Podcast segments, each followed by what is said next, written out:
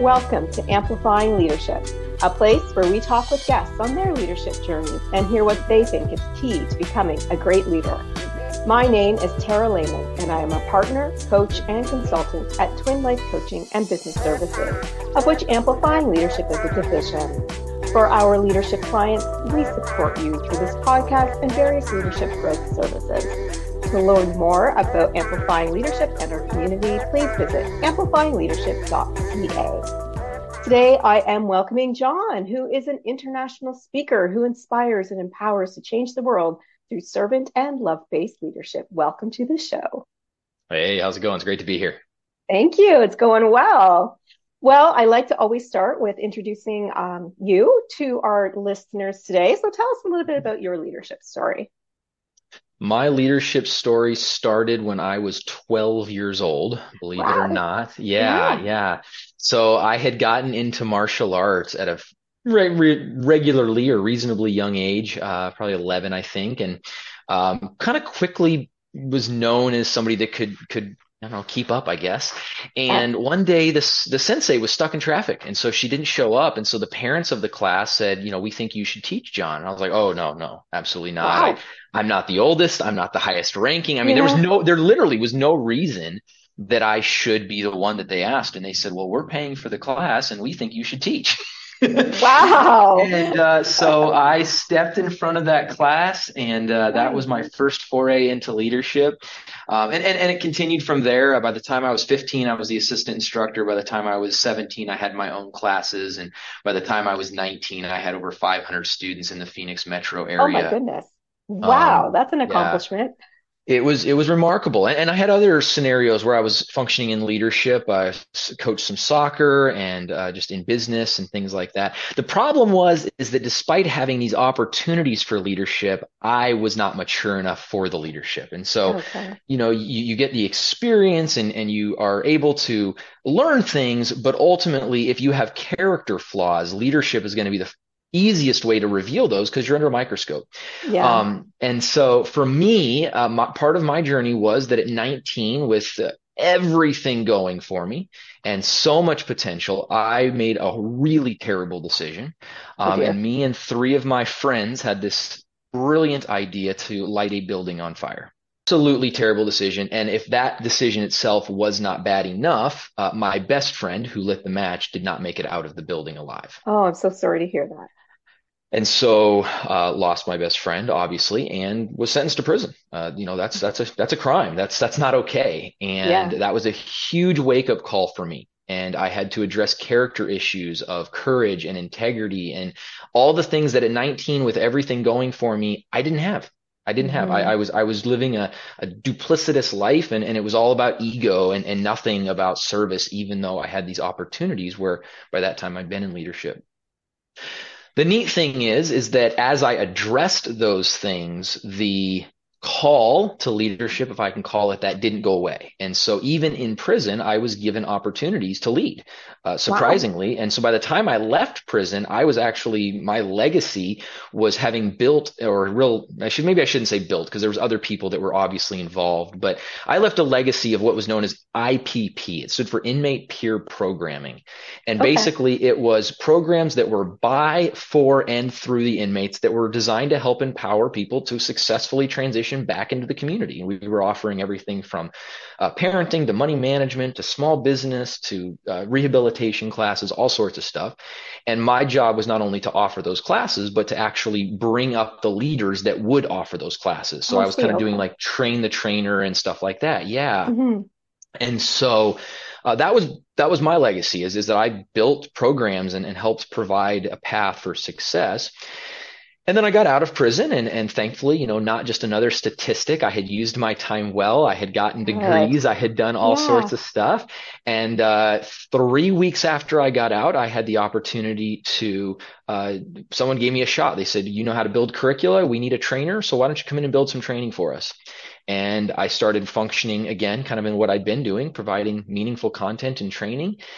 And I think it was a month and a half later, they said, um, yeah, we don't really want you as a contractor anymore. What do we got to do to keep you?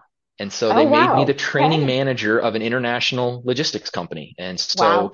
two months out of prison, I'm once again in like full time leadership, helping lead a, a, an international company. And then that company uh, was kind of the impetus for this servant minded leadership or SML consultative that I'm starting now.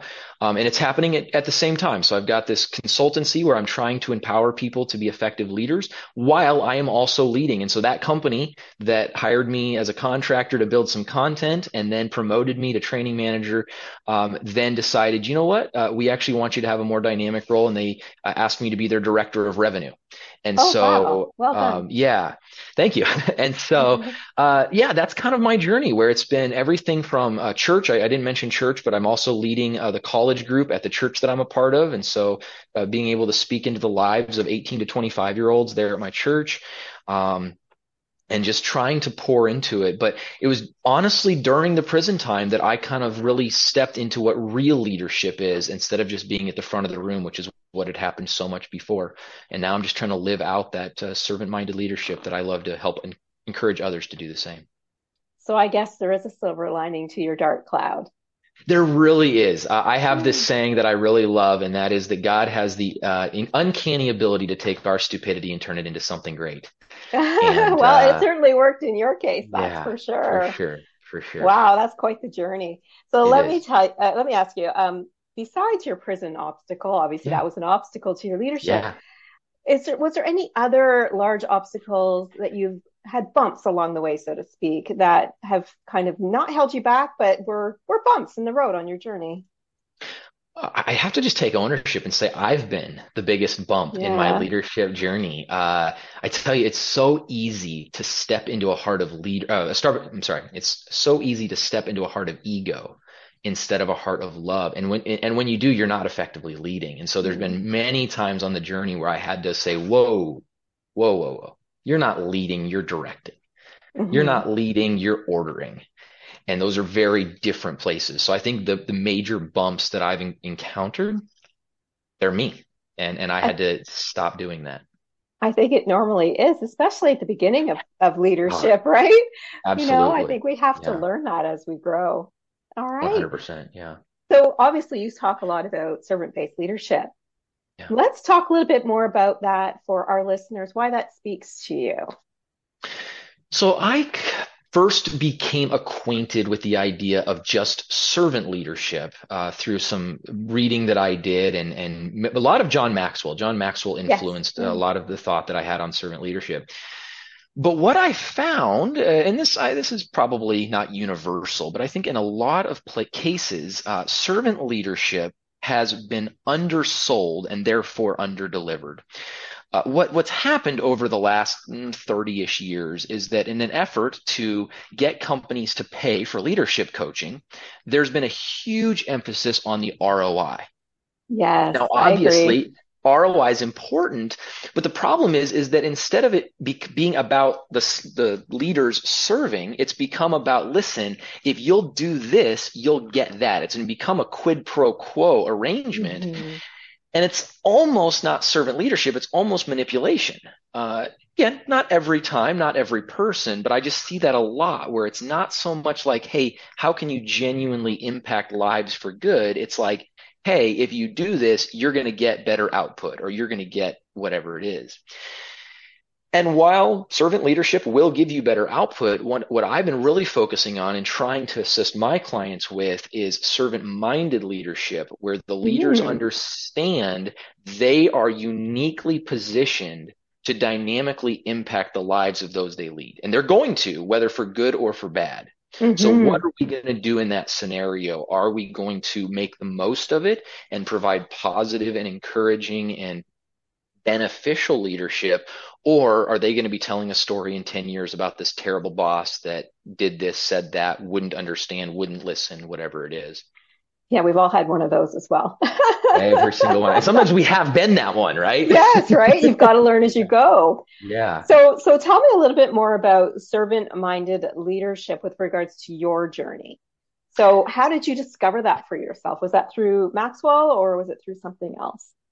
Yeah, I don't know if there was a specific point. I think it was a gradual understanding where I came to realize that uh, real leadership makes an impact but not for selfish gain. And I think one of the ways that that was easiest, you know, prison is not a good time. I, I don't recommend anybody go there, but uh, in that environment, people that are doing good things are not particularly liked. You know, nobody knows how to. Mm-hmm. Nobody knew how to deal with me. Uh, the staff didn't know how to deal with me. The inmates didn't know how to deal with me. And uh, I was there for 12 years. I mean, it was a, a, a chunk wow. of time. And so to be able to navigate that, you have to say, all right, what's the right thing to do? And it doesn't matter what happens. I'm going to do the right thing and know that when my head hits the pillow, I did my best. Right. Pass or yeah. fail, succeed or not, I, I did the best I could. And so that really helped shape me and helped me to, to kind of come to a place of like, you know what? I'm going to serve.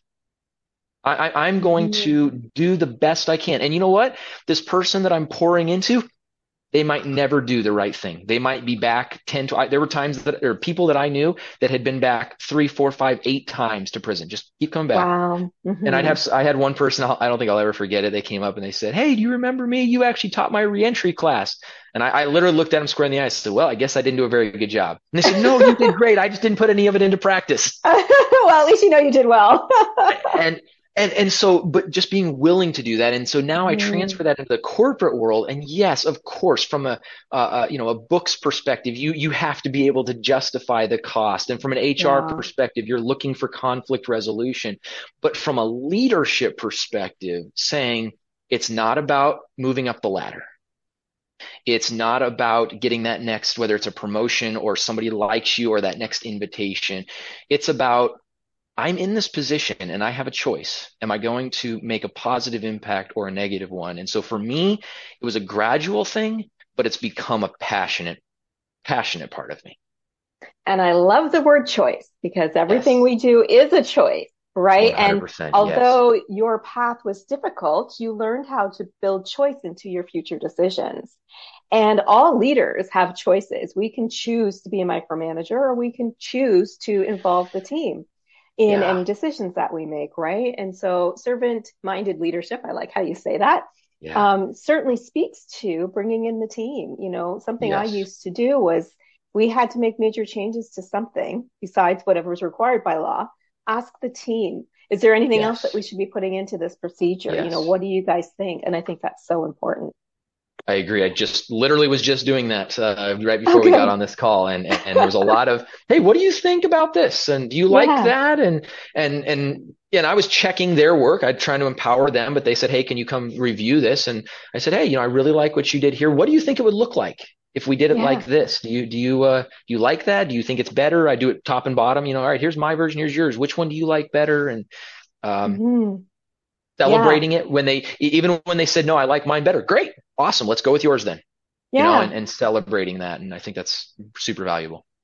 And you know, when we talk about servant minded leadership and we talk about ROI, I mean, you can look at things like employee retention, number one.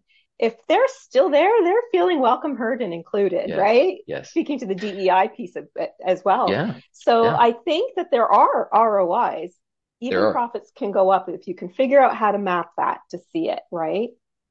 Yeah, and that's so from a from my business perspective, when I'm selling the product and I'm talking to HR representatives and executives, that's actually the line I use that we empower frontline leaders because I focus on the frontline ones more than the mm-hmm. executives. So we empower frontline leaders to effectively engage with their teams via servant minded, love based leadership in order to improve employee retention and customer satisfaction. You're going to do that um, but that has to be only at the purchaser level, I'll call it. If you're yeah. the one buying the service, that's that's the benefit. But what I'm going to teach the actual leaders is how to effectively engage with their team. Yeah, I love that. I love that. So let's continue our conversation with the servant minded leadership around communication. So, yeah. is there something that is a key piece of communication that you feel great servant based leaders should be looking at? I think authentic communication. I think too often yeah. we are scripted. Um, we're we're worried about what could or could not be used against us. And this is again where the servant-minded leadership. Minded really is mindfulness. It's being mm-hmm. present. Mm-hmm. It's being authentic. Um, there's a. I think it's. Um, oh, it's not Maxwell. It is Dave Ramsey. I think Dave okay. Ramsey has a speech on leadership where he talks about the value of communication. And he says, if you don't tell them what's actually going on, they'll make up something far worse. Yes. and uh, that resonates, right? Like how many mm. rumors could have just been stopped if the leader would have been transparent and been like, hey guys, here's what we're working through. I don't have an answer yet, but this is the legit story. Not, oh, I don't want to tell them anything because then they might get scared. They're already scared. If you don't tell them something, they so I think authentic communication is really powerful. That doesn't mean unwise communication. That doesn't mean betraying, you know, secrets. If you're in the middle management tier, there's certain confidentiality that you have to maintain, but trying to be authentic and trying to keep those lines of communication open. And I'll add in that line of, of authentic communication, one of the things I see leaders do wrong so much is they won't share anything with their team. They operate on that need to know thing and they yes. don't think their team needs to know anything. But then they're shocked when their team doesn't tell them anything. Mm-hmm. And it's yep. like your example in communication is going to be what's reciprocated. Exactly. So exactly. if, if you can't communicate, what makes you think that they're going to? Yeah, I remember my corporate life as a leader. I would yeah. have open door and open book, meaning some yes. finances, whatever we were permitted to share, um, so that people had an understanding of what was going on and they knew that they could come to me, they could feel included, they could be heard. I mean, how many safety things go unchecked because people are afraid to talk to their manager or that they have a closed door yeah. manager, right? I yeah. mean, how many times does that happen and the cost associated with it? It is. And, and I, I, did, a, I think I did like a 12 part series on approachability as leaders. I have a, a, YouTube channel that I post videos on three times a week. And, um, you almost have to be intentional, right? You talk about your yes. open door policy. I guarantee you, if you just left the door open, not very many people were coming in because you're still the leader. You're still scary, even when you don't want to be. Yeah, just that, that yeah. title makes you unapproachable. And so you have to be very intentional. And again, if we aren't intentional about being open, why are they going to be intentional about approaching? Yeah. It, it yeah. starts with what we do. Yeah. Exactly. Even just going out, if it's a floor or wherever you work, going out and talking to your team, saying good morning, even just something that yes. allows them to feel like they belong as part of your team. 100%. Yeah. 100%. Awesome. Awesome. I love that. And communication is one of my favorite pieces to talk about. I love so it. I, I love all the. It's my minor. I can, yeah, we can talk for days on communication. I, yeah. most, most of my guests say that because it is so yeah. important for leaders. It is. It is. Yeah. What would you say if I had to ask you what that biggest part of servant and love minded leadership is? What is the biggest part of it to lead effectively? Maybe even as a new leader who is just figuring this all out. What are your thoughts on that? Yeah, so I define love as having a genuine interest or a genuine desire for the best interest of another. Um, mm-hmm. And so I think that it starts with loving people in general. Not that you can do everything that everybody wants. That's not what love means. But love means, you know, having that genuine interest. If you hate people in general, you're you're gonna really struggle as a leader. You really are. Yes, I mean, absolutely. I'm not. I'm not. It, it's just it's gonna be tough. So starting by just having a general compassion for humanity. I think is where it starts. And then if you have that, you can build on that by having a genuine love for your team where you want what's best for them. And that form of leadership allows you to do things that a lot of people really struggle with. Uh, I had a scenario where somebody came to me and they said, Hey, I've got a guy on my team. I'm really close to him. We're kind of friends outside of work. The guy's got a hygiene issue and, and other people are complaining. I don't know how to deal with this because he's my friend.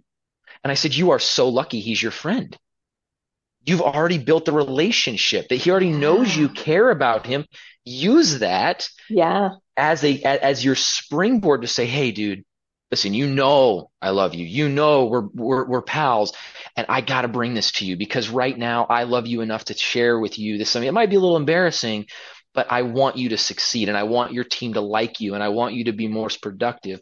And so if, if a leader authentically loves their team, it allows them to make even a hard decision. A, a, teammate is, you know, upset because they're not making enough money. Well, if they don't think you love them, it's all about the money. Yes. But if, but if 100%. you have a genuine care for them and you can with authenticity say, Hey, I would love to give you a raise. It's not in the best interest of the organization to give you a raise. And I could give you the raise now, but in six months, we're all out of a job. So because I care about you and I care about the team, the best thing I can do is make sure you have job stability by being financially responsible and not doing everything you want, but what is necessary for everybody. And that's a very different conversation if we genuinely love them as opposed to if we don't. And even goes back to the transparency piece and authenticity piece that you're talking about, because organizations sometimes can't do anything with wages but if you have a great team and everybody does feel that that love that you're talking about yeah. they're not going to run to the next job just because it's you know 50 cents more no. an hour they're no. going to stay there because they know you care you, they know you're listening to what they have to say and they feel welcome they feel like a family in some cases depending on the size of an organization yeah. And as, as you said, if they feel heard, there's going to be a sense of belonging and community yes. that, you know, they're going to be scared to go anywhere else because they don't know if those people are going to be the same as these people. Exactly. And that's, you know, that helps an organization grow and, and build those profits yeah. and cost savings that we've been talking about for sure. So if our audience today had to leave with a key takeaway from you, what would it be? I, I think it would be exactly what we were just saying. Um, I, I there, there's just not much better advice I can say than if you are a leader, whether a formal or informal, if you are leading somebody, take time to genuinely love them. Like look in your heart. Where is that in you? And then let them know, uh, you know, there's all sorts of love languages and different ways, but, but they should know via that great communication, via great listening, via, uh, whatever you can do as a leader, authentically love your team. And it's amazing what can happen in the context of that relationship um, that where they just know like no that person cares about me. Um, and those bosses are far and few between. They really oh, are. Yeah. so if you are a leader and you genuinely care make sure your team knows. Yeah let that reflect in that availability and all those things that you know we could probably both go on for hours about all the bullet points and and ways to ways to show you care. But I, I just i don't see anything more important than that. Um, have a genuine heart to serve and recognize mm-hmm. no one is better positioned than you as that leader to effectively impact and dynamically change the life of the person in front of you. I 100% agree. And you touched on the word belonging earlier. And I think that's yeah. an important one that goes with what you're yeah. saying as well. If we feel, even as leaders, that we belong in our organization, then it's going to be a much easier place and a much better culture overall. Absolutely. Yeah. Absolutely. Thank you so much for your time today. It has been wonderful getting to learn more about you and your servant minded leadership thoughts. Thank you. It's been my pleasure. Thank you so much for having me. I'd love to share. So, if any of our listeners today wanted to learn more about you or what you do, is there a way they can find you online? Yeah, uh, we are all over the place. If you look up servant minded leadership on almost any platform, you're going to find us. So the website is just www.servantmindedleadership, all one word. Uh, LinkedIn, we've got servant minded leadership, uh, uh, Instagram, Facebook, Twitter, uh, where else are we? I don't know. We're all over the place. Uh, servant minded leadership. YouTube though. YouTube's a big one. YouTube at servant minded leadership. Uh, that's our channel that we put out videos every week. Uh, they're usually short, two to four minutes long, just quick little, uh, quick little nuggets of, on how to lead and, um, but easy, easy to find you. That's yes. Awesome. Servant minded leadership. yeah. My pleasure. Thank you for having me, Tara. Thank you, of course, to our listeners. We both hope you are taking away some key tips from Jon today. Leaders need to continually grow and develop for themselves and for their team.